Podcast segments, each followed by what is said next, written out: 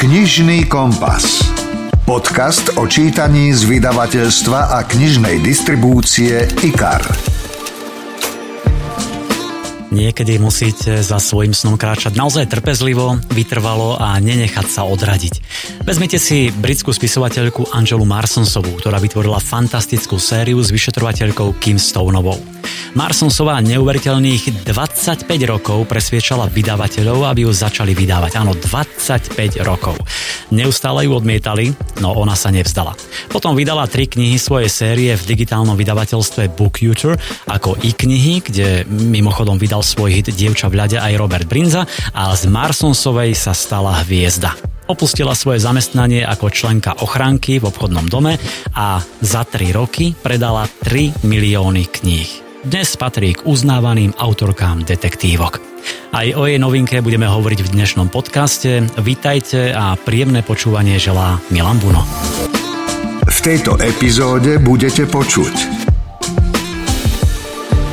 Rozhovor s Ondreom Mackom, šéf-redaktorom časopisu Tačit o knihe Edwarda Snowdena, internete a sledovaní. On tam na jednej časti popisuje, že ku každej osobe na území Spojených štátov amerických boli vedené kompletné záznamy a to vrátanie prezidenta. A to som teda otváral oči. Tipy na novinky Padlý dedič, Polámané kosti, Cudzinec a Encyklopédia o joge. Rebríček TOP 3 najpredávanejšie romance za uplynulý rok a prezradíme, ako funguje zákon príťažlivosti. Rozhovor zo zákulisia kníh.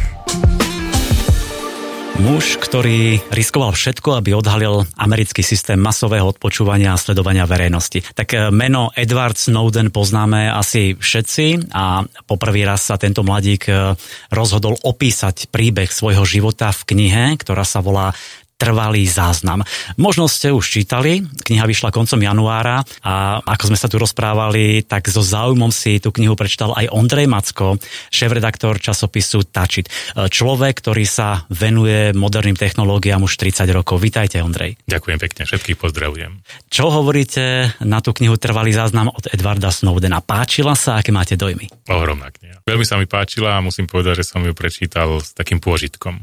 Vy ste mi ju poslali, tak keď to bolo ešte také veľmi, hm, že to bolo práve v stave zrodu, ako, mm. ako súbor. A ja som bol zrovna na výstave cez Las Vegas, takže som to mal také priame prepojenie, že som to čítal v Amerike. Aha, áno. Tak to bolo ešte tak viacej podfarbené. Mimochodom na jednej, jednej časti on tam aj dokonca spomína, ešte keď bol mladý, že mu posielali jeho kamaráti novinky zo spotrebiteľského veľtrhu v Las Vegas tak ktorý som si povedal, veď ja som tu, tak to, to, ako, keby, ako keby bol spolu so mnou. Takže, veľmi autentické. Veľmi však. autentické hej, to bolo a veľmi sa mi to páčilo, že teda som vlastne na t- v tých častiach chodil, kde on reálne bol. Aj podľa mňa je to veľmi inteligentne napísaná e, kniha, poučná a zábavná. Napríklad som sa bavil, ako on prvýkrát hekol doma čas, keď bol ako chlapec a nechcelo sa mu ísť spať. A chvíľami, ako by som mal vedľa seba kamaráta, ktorý mi rozpráva svoj životný príbeh. Mali ste aj vy tieto pocity? Veľmi dobre je to preložené mm-hmm. a musela to byť makačka teda urobiť to. Je to tam aj vidno, že tam je taký ten americký spôsob vyjadrovania sa. Veľa je tam takých skratiek, čo Američania milujú. Áno. Čokoľvek, čo je názov organizácie alebo nejakého spolku, tak je stále nejaká skratka.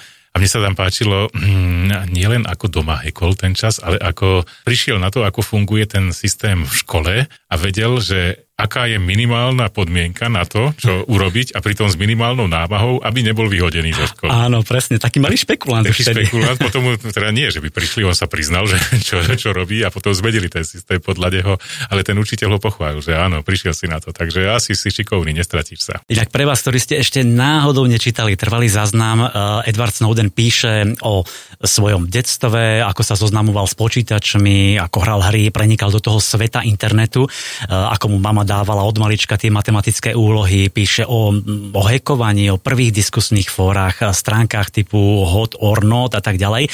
Popisuje aj to, ako sa dostal k práci pre vládu. Práve to je asi podľa mňa taká najzaujímavejšia časť knihy. Veľmi názorne totiž odhaľuje, aký sme sledovateľní, akú digitálnu stopu vytvárame. Určite ste ako odborník už vedeli o mnohých tých veciach, ktoré tam popisuje, ale možno niektoré pasáže vás predsa len prekvapili, šokovali, zaskočili? No, na niektoré som si aj pospomínal. On teda ešte v tých začiatkoch tam popisuje, ako som povedal, začínal s internetom a to veľmi to súviselo s tým, ako som začínal s internetom aj ja. Takže pre mladších ľudí len poviem, že takedy bola doba, že internet to neznamenalo, že si pichnem, no už dneska ani nie. Dneska len sa pripojím na Wi-Fi a idem, ale to, toto za našich mladších čias ako si neexistovalo. Takže ja si pamätám takéto psúčanie Um, Keď sme sa cez pevnú linku linku. potom to bola hrôza, to trvalo strašne dlho. Áno, ja si pamätám ešte dokonca, keď sa ukladali teda tie programy alebo dáta na magnetofónovú pásku a to je. ste trpli, že teda či to prečíta alebo nie, tak už ako keby som sám dokonca chcel vyrábať tie, tie zvuky, aby to teda fungovalo, takže on toto prešiel. To sa mi páčilo, že som sa tak trocha vrátil do toho, do toho slidla spreď. Ako vedel som o tom, že sa sleduje, ale on tam na jednej časti popisuje, že ku každej osobe na území Spojených štátov amerických boli vedené kompletné záznamy a to vrátanie prezidenta. A to som teda otváral oči, že si tam on mohol pozrieť na to, že čo on teda robí takýto človek, alebo teda, že sa vie dostať takým skoro intimným informáciám o tom, že ako on telefonuje, s kým a, a podobne, takže tu som bol teda fakt zaskočený, že kam až ďaleko to išlo a to napriek e, tomu, že Ústava Spojených štátov je priamo v protiklade s tým. On až keď vycestoval, tak si uvedomil, aký, nazvem to americký je celý ten internet, pretože tie káble, e, satelity, servery, komunikačné veže, to všetko je pod americkou kontrolou. Obrovská časť internetovej infraštruktúry, až tuším 90% globálnej internetovej premávky, veď z toho mrazí. Vyše 90% je to tam sa to zrodilo, takže má to svoje opodstatnenie, že je to všetko tam, ale že sa to všetko tam zgrupuje a stále. To bolo prekvapenie aj pre mňa. Ja som pozeral takú, takú mapu internetu potom. Mm-hmm. Už potom, keď som prišiel domov, tak som vedel dokonca urobiť to, že som si, ako som si čítal, tak niektoré veci som potom vyhľadával na Google a a dával si to tak dokopy, takže som si vyhľadal mapu internetu a tam sú naozaj tie podmorské káble natia- natiahnuté, nakreslené uh-huh. a všetky sa sústredujú ani nie tak v Spojených štátoch amerických, ako v konkrétnom mieste, takže sú dve také miesta. Jednak je v okolí Pentagonu a druhá je to v, v, v okolí Silicon Valley. Takže to sú mhm. také dve hlavné centra, kde prúdi všetok ten, ten internet. Ako to bolo pre mňa zaujímavé takto sledovať. Osobne som si myslel, že tá Ázia, tá Čína, že to už prerazilo aj sem, ale nie, nie je to ešte tak. Presne. Mňa tiež e, bavila tá časť, kde popisoval postupné kroky a dôvody, ktoré ho viedli k tomu samotnému odtajneniu. Ako ste sa vy dívali, keď ste čítali v tej knihe na práve túto jeho morálnu povinnosť, ktorú ale najmä vláda Spojených štátov nazývala zradou? On mal 30 rokov, to znamená, že Mladučko. život pred sebou, dá sa povedať, a vedel, že to, čo urobí, znamená jeho koniec, mm. minimálne v tom význame, ako dovtedy žil svoj život. Zároveň to znamenalo pre neho aj veľké odlúčenie od rodiny a dokonca spôsobenie aj tých problémov pre tých ľudí, ktorí boli, boli najvzácnejší a urobil to napriek tomu. Takže ja som, dvakrát som si prečítal tú časť, keď teda postupne prišiel na to, že čo všetko teda sa tam vlastne deje a videl to priamo pod rukami. To bolo zaujímavé, že on vlastne ako systémový administrator mal e, také možnosti, pre, vykonal teda určité m, previerky, a dostal sa tak, že vedel jednotlivé dokumenty sa dostať aj k tej najvyššej, s e, najvyššou stupňou, stupňom ochrany. A to mhm. vlastne mu dávalo tú, tú, tú možnosť získať tieto informácie. Ano. A potom sa prebudila tá, tá morálna sila v, v ňom s tým, že keď on to neurobí, tak to bude stále len pokračovať. Ja som si inak až po dočítaní tej knihy po prvý raz úplne uvedomil, ako veľmi riskoval, čo všetko on obetoval, ten slobodný svoj život, e, rodinu, svoj bežný život, lebo teraz musí vlastne žiť e, v Rusku, v exile, čiže toto bol naozaj veľmi silný moment tej knihy. Hej. A ešte predtým teda on si vybral krajinu, kde sa teda vlastne stretne s novinármi, Áno, lebo vybral si tých bol, novinárov hej. a to bol teda Hongkong. Mm-hmm. Jednak za to, že to bolo blízko pri Číne, zároveň dalo sa po anglicky rozprávať a za ďalšie, že tam mal aj teda tú možnosť, tak povedať, silné médiá, zastúpenie silných silných médií, ale neskôr teda ten Hongkong nebol z toho nadšený, že on je tam, takže mm. musel odísť a to som tiež, on mal teda nie len do Moskvy naplánované, on ich chcel ísť do Ekvádoru. Do Ekvádoru, áno, ale, ale počas jazdy, v Moskve. Počas áno. letu mu vlastne americká vláda zrušila víza, takže áno. on vlastne doletel s tým, že nemohol ďalej pokračovať, pretože jak si jeho pás nebol už platný. Tak, a zostal tam trčať už niekoľko rokov. Ja vlastne odtiaľ po prvý raz podal tento svoj príbeh. Inak keď to teraz o tom rozprávame, tak to všetko znova prežívam, lebo tá časť príbehu, kde sa rozhodol e, zverejniť a začať robiť tie potrebné kroky, čiže e, vymazanie súčasného života, kopírovanie, šifrovanie tých dokumentov, to ako ich vlastne dostať z Ameriky e, do zahraničia, to všetko sa normálne čítalo ako napínavý mm. thriller. Tam bola dôležitá Rubiková kocka a používal microSD karty ako maličké, teda to vyhodnotil ako najlepšie médium, pretože sa to dalo dať zaintegrovať do tej kocky a takto prešiel cez všetkých strážnikov a jednoducho dostal to von tým, že nepotreboval to posielať cez internet, čo by bolo jasne viditeľné a nájditeľné, mm. akože kto bol ten zdroj.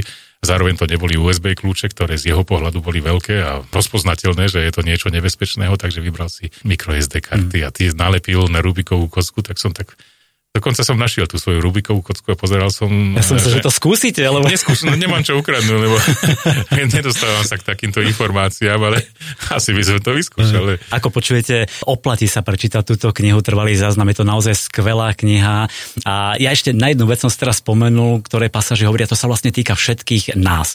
Všetci poznáme to tlačítko delete, čiže zmazať a myslíme si, že keď niečo zmažeme, že je to preč. Ale on nádherne ukázal, že to je jeden obrovský omyl, okay. že aj keď niečo akože zmažeme, tak to stále niekde zostáva a môže nás to dostať neskôr do problémov. Je to tak. My sme mali na to nedávno taký, taký veľký článok, lebo toto si bežne ľudia myslia. Mm. Ako je to so zodpovedným, nedeštruktívnym zmazaním dát a deštruktívnym. Deštruktívne znamená, že rozbijete ten, to médium, ten pevný disk, alebo zlomíte ten USB kľúč a podobne. Niekedy je to najlepšie riešenie. To nedeštruktívne to strašne dlho trvá. Ak chcete mm. naozaj zmazať, lebo to, čo vy urobíte cez to delete, to poviete tomu operačnému systému. Ty, operačný systém, ak budeš potrebovať uložiť niekde dáta, toto je miesto, kde môžeš dávať.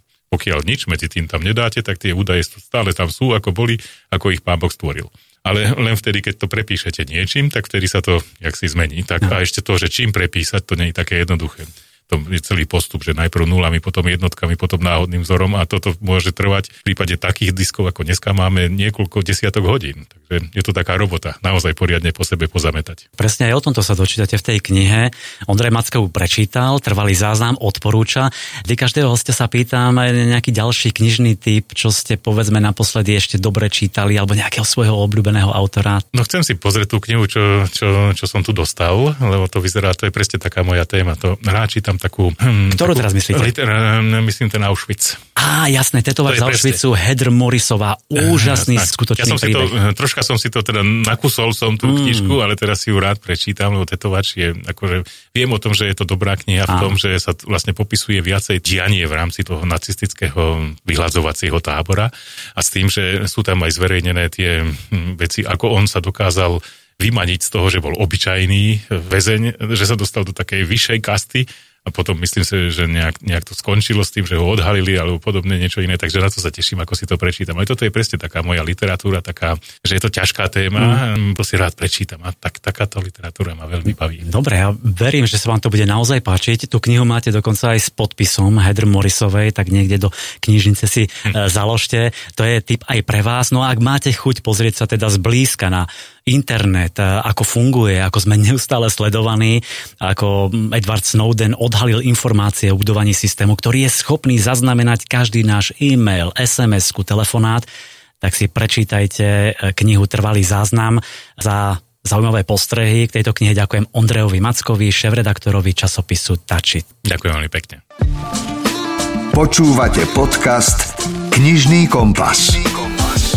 Verím, že vás predchádzajúci rozhovor zaujal a ten ďalší môžete viesť v podstate vy.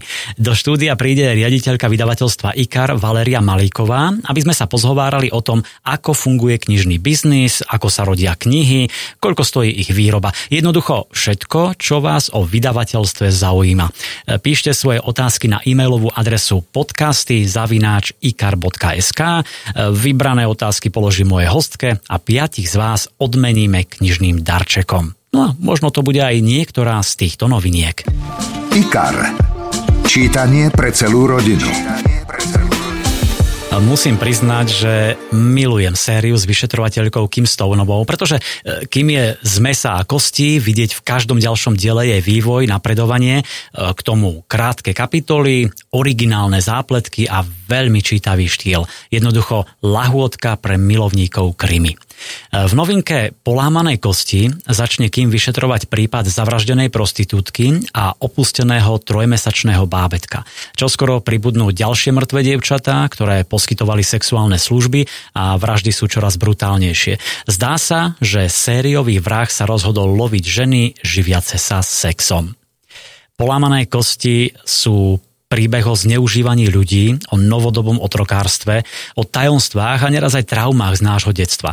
Je to 7. diel série, e, v origináli ich už vyšlo 12 a celkovo by mala mať séria s Kim Stoneovou 16 dielov. Tak verme, že Angele Marsonsovej sa bude dariť udržiavať vysokú kvalitu svojich príbehov a že sa jej ešte dlho bude držať aj literárna múza. Joli. Knihy pre mladých.